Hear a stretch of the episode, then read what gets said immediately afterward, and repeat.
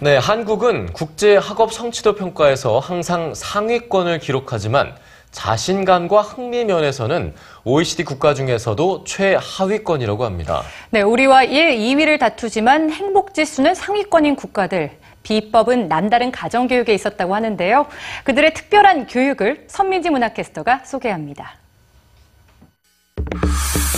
세계적인 석학으로 인정받는 에제키엘 이메뉴얼, 시카고 시장 남 이메뉴얼, 할리우드 대형 에이전시 대표 아리 이메뉴얼.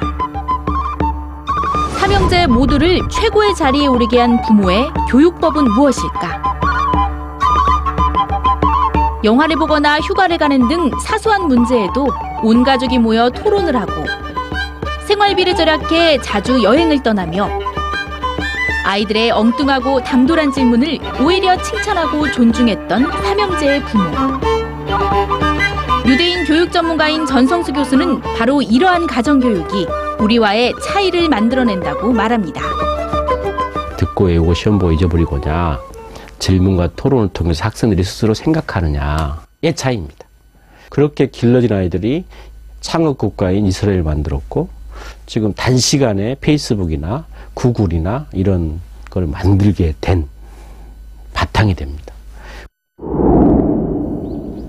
시험에 합격해서 대학만 들어가면 아이들과 즐거운 시간을 보내겠다는 부모들이 많은데요. 스칸디 부모들은 아이들에게 지금 당장의 시간을 선물한다고 합니다. 이번에는 북유럽 교육법을 들여다봅니다.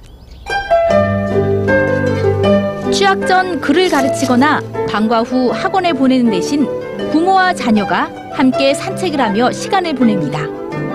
우리에겐 익숙하지 않은 풍경인데요. 자녀를 위해 자신의 인생을 희생하진 않지만 시간을 희생하는 스칸디 부모들의 남다른 교육법입니다.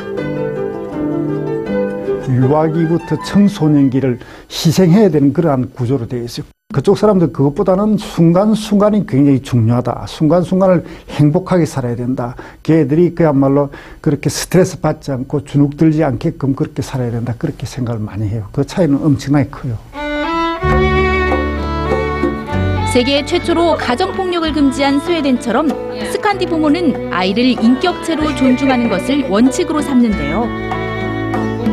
잠자리에 들기 전 함께 책을 읽거나 저녁 식사를 가장 중요한 행사로 여기는 등 삶의 중심을 가정에 두고 가정의 초점을 다시 아이에게 맞추는 것. 바로 북유럽 가정교육의 핵심이었습니다.